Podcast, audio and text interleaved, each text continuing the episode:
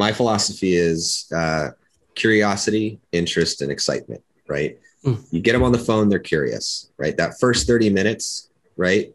The first thirty minutes, that that discovery call, whatever you want to call it, you've got to convert them from curiosity to interest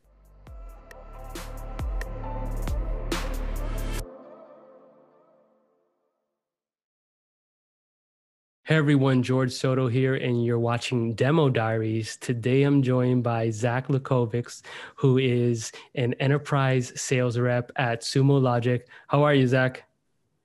Dory, I am doing well. How about yourself? I'm doing great. Thanks so much for taking the time to chat. It's a it's a nice day out here in Miami, and uh, I'm excited. I'm going to go to yoga here in a little bit because I found that yoga is like awesome for keeping me, uh, you know, like fully expressed and inspired. And and uh, i like to run a lot too. And if i don't mm-hmm. uh, do yoga i get all cramped up and stuff. So i'm, I'm excited. I'm gonna hop off this call in a little bit and head up uh, hit up yoga.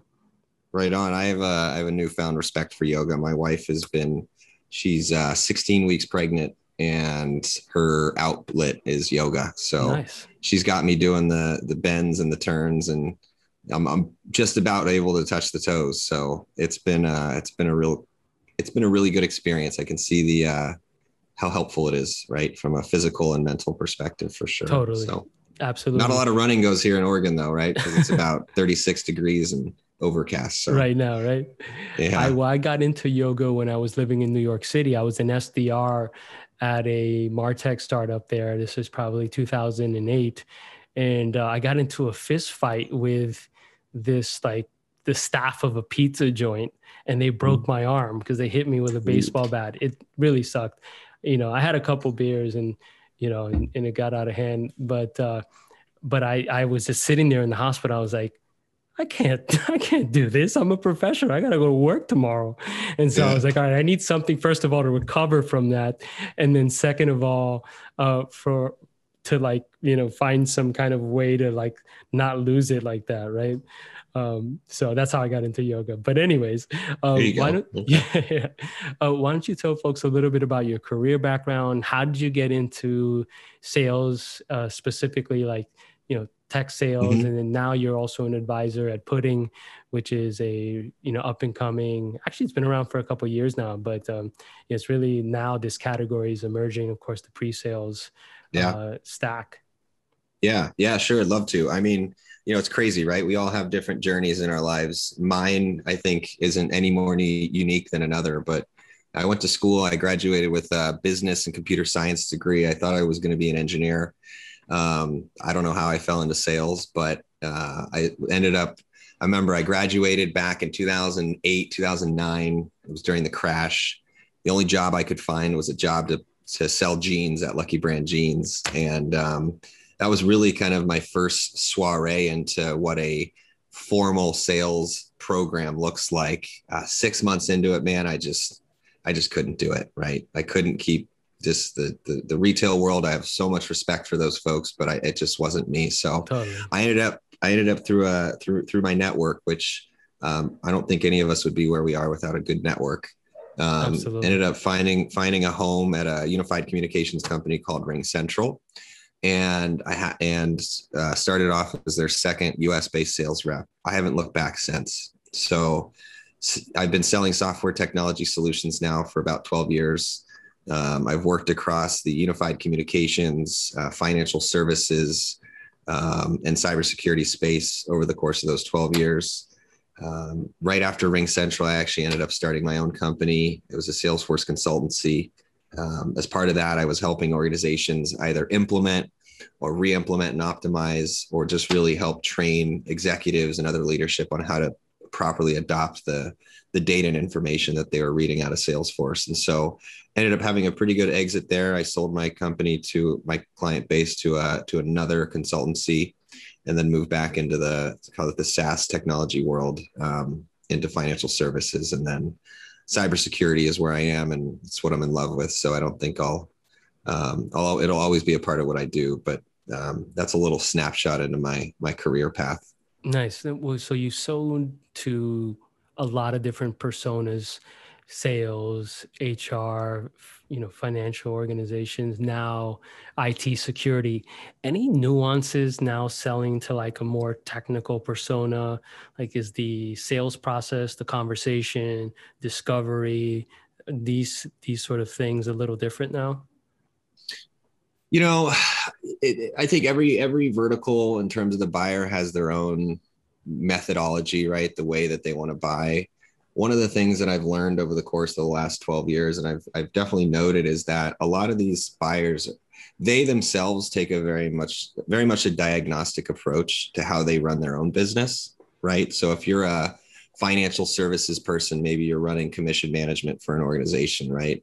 If you mispay somebody in their commission, which we all know not to mess with salespeople's money, right? Yeah. You're going to have to take a form of a diagnostic approach to how to solve to fix it, right? So, sales rep didn't get paid. I need to figure out why, right? That type of approach is something in sales that we do as well, right? So, I think there's a somewhat of a mutual understanding when it comes to the buyer and the seller, right? And how they recognize and understand that we too need to take a diagnostic approach to whether or not it makes sense to work together right? So i think that one of the things i like about even just working with technical um, buyers and their and buyer personas is that you know i can get away with asking questions right? I think up front right? The first you know 30 minutes to an hour that the first interaction we have with these folks um, they have a they have a respect for some of the stuff we need to do. Um, right? They recognize that we need to ask certain types of questions in order to really better understand if it makes sense to work together, right? I think there's a there's a fine line between having an organic conversation about um, you know having an organic conversation asking the right questions and understanding their business to turning it into a you know call it a spanish inquisition almost mm. an interrogation right yeah. but ultimately right the personas in terms of buyers right they in my experience, most of them, if you're transparent and open, no matter if it's a financial services uh, individual or a unified communications or cybersecurity, most of those folks will have the patience for us to do our own diagnostics um, up front. Interesting, because I think that there is this notion that technical, like stakeholders, developers, these sort of folks don't like to talk to humans. And so they like to kind of like kick the tires on technology, you know, and then when they're ready, uh, you know, as a last resort, you know, speak to a sales rep. And you know, you know, if I think about my time selling, I, I did a little stint at MongoDB really early, about 10 years ago or so when they launched their West Coast office. I was back in the in the Bay Area at that time. And I remember like we didn't do traditional outbound, right? Like we had at that time it was 10gen and it was the company, and then MongoDB was the open source product. And so we would only reach out to folks that were actively using the open source product and then sell them services. Right? You know, now I know it's uh, a quite different business and of course the brand is different but like if you reached out to folks who and these were developers who were not using technology it was very rare that they would respond how are you finding like prospecting are you doing fine like are you doing prospecting right now or do you have an sdr that does that and then tease it up for you yeah, I think there's there's that that's such a big thing to unpack. I think at the end of the day, there's a lot of research around um, you know, buyers are 60, 70, 80% through their journey before they pick up the phone and call you. Um, and that's if they pick up the phone and call you, right? I think there's uh, a, a, every company has their own demand gen, right? Every company has their own brand and awareness, and it really is a. It takes a village to get that person on the phone sometimes. Mm-hmm. Uh, so yes, I am absolutely prospecting. Um, I've got a team behind me that's helping generate opportunities and converting that to revenue. I've got an SDR org that uh, is really focused on the outbound um, I've got a market demand gen team that's really trying to drive the inbound. Um, but in terms of just the buyer and and how or the the person on the other side of the table or on the other side of the phone, right? Yeah, you're right. A lot of these technologists, um, because they're so savvy with technology, they're not necessarily always going to want to talk to the sales guy or the sales gal, right? Uh, they typically have enough confidence that they believe they can evaluate a software and buy a software without too much interaction with a sales professional. um, and that can be a struggle for a lot of sales prof- sales reps because on on one side of the table you have uh, sales leadership um, and you've got a team of people who are investing a ton of time money and effort into creating a, a selling process right how when we do get that person on the phone how are we going to sell to them? How are we going to hold walk them through our process? And uh, it's tough right? Because we have this this whole program around driving um, driving the customer through this process. But at the other side of the table you have a customer and when i say customer and prospect who has their own process, right? They have their own vision on how they want to evaluate and procure your software. Uh, there are common standards around how people buy in terms of the paper process and the procurement process and the negotiation, but up front, you know, every person that I talk to has a certain a different level of patience for the discovery, mm. right? How how much in a 30 minute call, how much of that time can I get away interrogating them with questions mm-hmm. versus uh, boring them with slides or wowing them with a demo, right? In 30 minutes, right? Um, and on one side, right, we we have a fiduciary responsibility as a selling community to really evangelize and pitch our product the way that we see the world and from the feedback we get from our customers. But at the end of the day, that buyer is sitting there saying, you know, I know what's in it for me, and here's how I want to do things. So it's it's I call it perfect harmony, right? If you can get in harmony with the buyer in terms of what they and how they want to evaluate, and you can carry over some of the fiduciaries in terms of responsibilities uh, that we have as a selling org and marry that up well with what the buyer wants, and it's always about the buyer, you just get a much more seamless experience. Um, and I will go to the grave to say this, but uh, first impressions go a long way, right? That first 30 minute, 60 minute call if there's if if you're in a competitive deal, which most deals in this market are, and there's feature parity, function parity with price parity, like pretty much an apples to apples. What's truly going to differentiate yourself is the fact that people buy from people they like, mm. right? So that My first 30 minute, yeah, that first 30 minute call, that first 60 minute, that experience uh, from that person you're selling to, they're going to remember that, right? They're going to remember when Zach and Jorge, Zach at Sumo and Jorge at you know say Splunk, they're going to remember that first call and that that that cadence, that professionalism. They're going to remember that and say, you know what, I like working with Zach. I want to work with Zach because he really showed me that he cared about my process and cared about what I want and and created a very organic, seamless process to helping me get to that ideal state. So did and you know Splunk did a good job or its competitor did a good job, but at the end of the day, they tried to force this process that's not my process. And mm. I didn't like that. And so they're going to buy from me, right? It's a natural, you know, people buy from people they like, and it's consumer behavior 101. You know, you said forcing like the prospect into a particular process are you talking like hey this is how our technology does it you should do this it, versus you know, sort of building the story or the talk track or even the demo around what you know they need based on maybe some discovery or maybe some research you could have done uh, beforehand? Yeah, I mean, it's it's more of like at every single company I've worked with, um, they've put a lot of time and effort behind creating a pitch deck, right? Mm-hmm. They've put a lot they they put a lot of time into when what is the timing best for a demo, right? Do we hold the demo back until the second call? And that's a behavior they introduce from a top down point of view.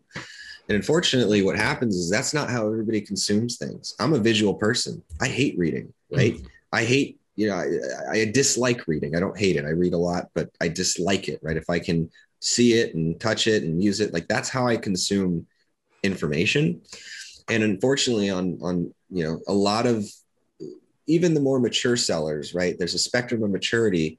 A lot of times as sales professionals we get into the situation where we know that, that we need to go through good discovery. And we know we need to get answers to questions to help us better uh, frame our demo and better you know frame the conversation. We also know that our company needs us to really introduce this pitch deck honestly, I've seen pitch decks that are like 30 slides long, right? And you're like, no way am I going to be able to accomplish this 30 slides or 15 or 10 slides in the matter of 30 to 60 minutes.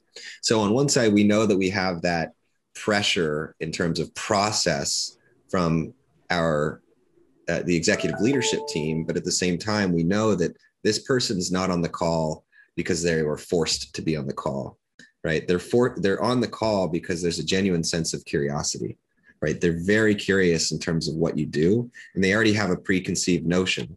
So why don't we just take that and drive with that and organically show how we're able to fulfill those uh, requirements, right? And that's typically, in my my candid opinion, that's typically where uh, a, a, a demo can come in really handy, right? I think that um, sales reps I've seen as a sales leader, but also someone that carries a bag, I've seen sales professionals get really nervous, right? When they get to that teetering point of too much discovery, right? Mm-hmm. I feel like I need to ask all these questions because my company wants me to ask these questions and they're getting to a point where it's turning into interrogation. You know, oh shoot, we've got 15 minutes left. I need to get into the pitch deck right? You've already lost the prospect because mm. you've been asking too many questions right? You you you you you feel like you've been forcing these things to the prospect and now you're getting into a pitch deck that's probably going to get you run up right on time right? That 30 minute that 29 minutes and 30 minutes. And it's like well you know that's not necessarily always the best thing to do right? Because if you've got a great product and they've you know you've done your due diligence in terms of you know spending the first few minutes um, really understanding their current state and you know key key capabilities and requirements right? It's not on it's never unhealthy to show them a quick uh, a quick you know five minute here's what you could have mm. um, teaser. And my philosophy is uh, curiosity interest and excitement right? Mm. you get them on the phone they're curious right? That first 30 minutes right?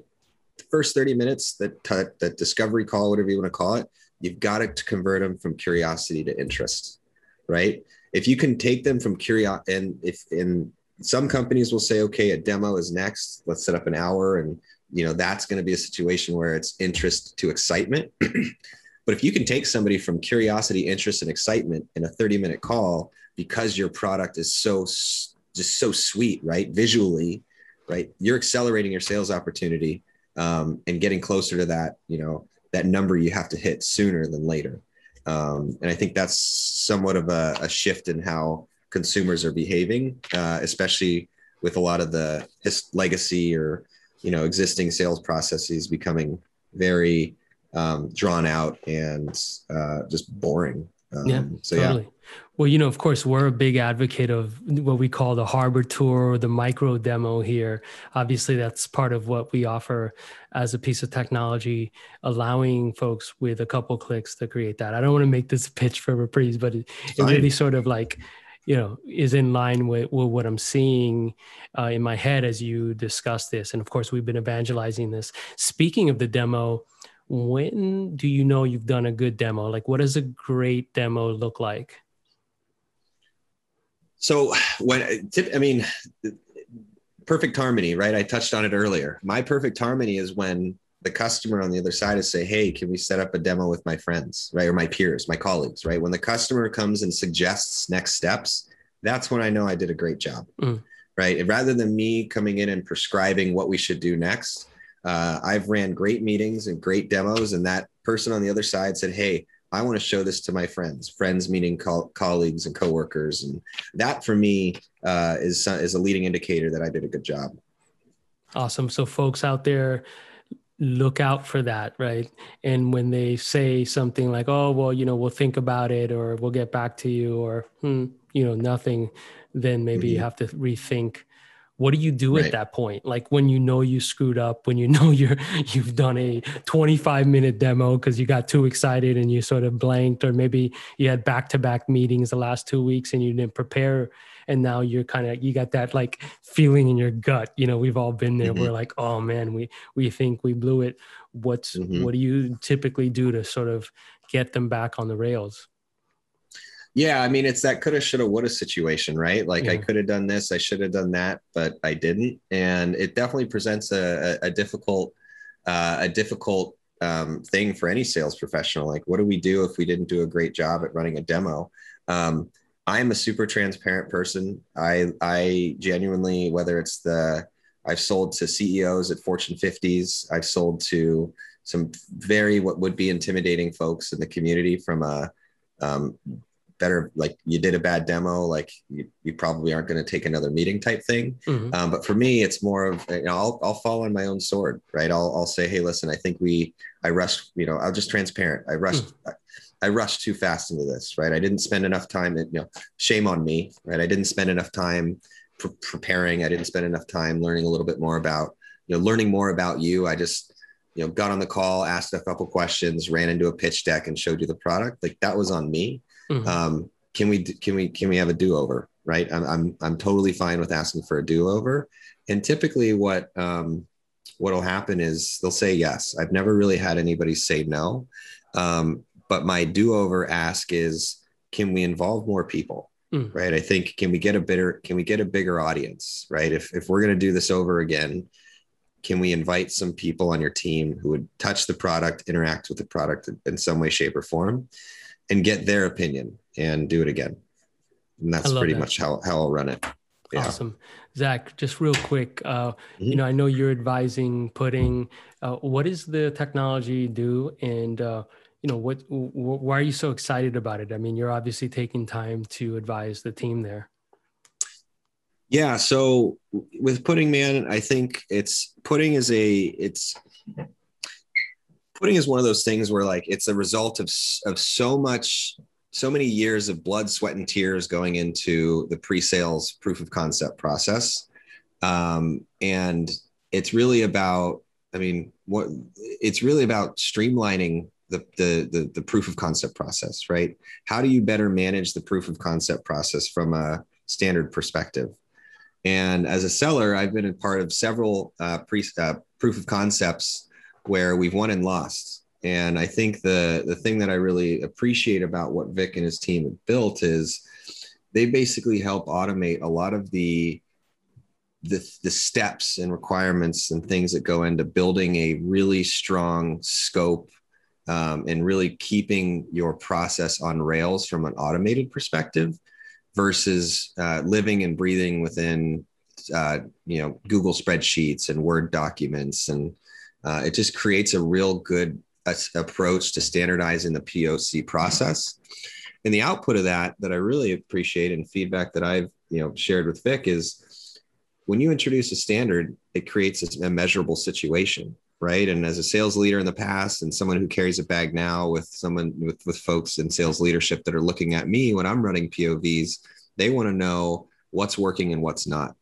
And especially in such a competitive market, where there's a ton of money being thrown at sales tools like forecasting tools and CRMs and lead generation systems. There's really no money sales being engagement, sales engagement. There's not a lot of money being spent. And really what's the most critical part of the sales process, which is, Hey, Mr. Mr. and Mrs. Customer, here's access to our tool we need you to test it the way we think you should test it because we know if you do, we're going to win your business. And unfortunately, there's no tool that helps really facilitate that process. Mm. And then also helps leadership and, and product teams really take that and make sure that it's optimized, right?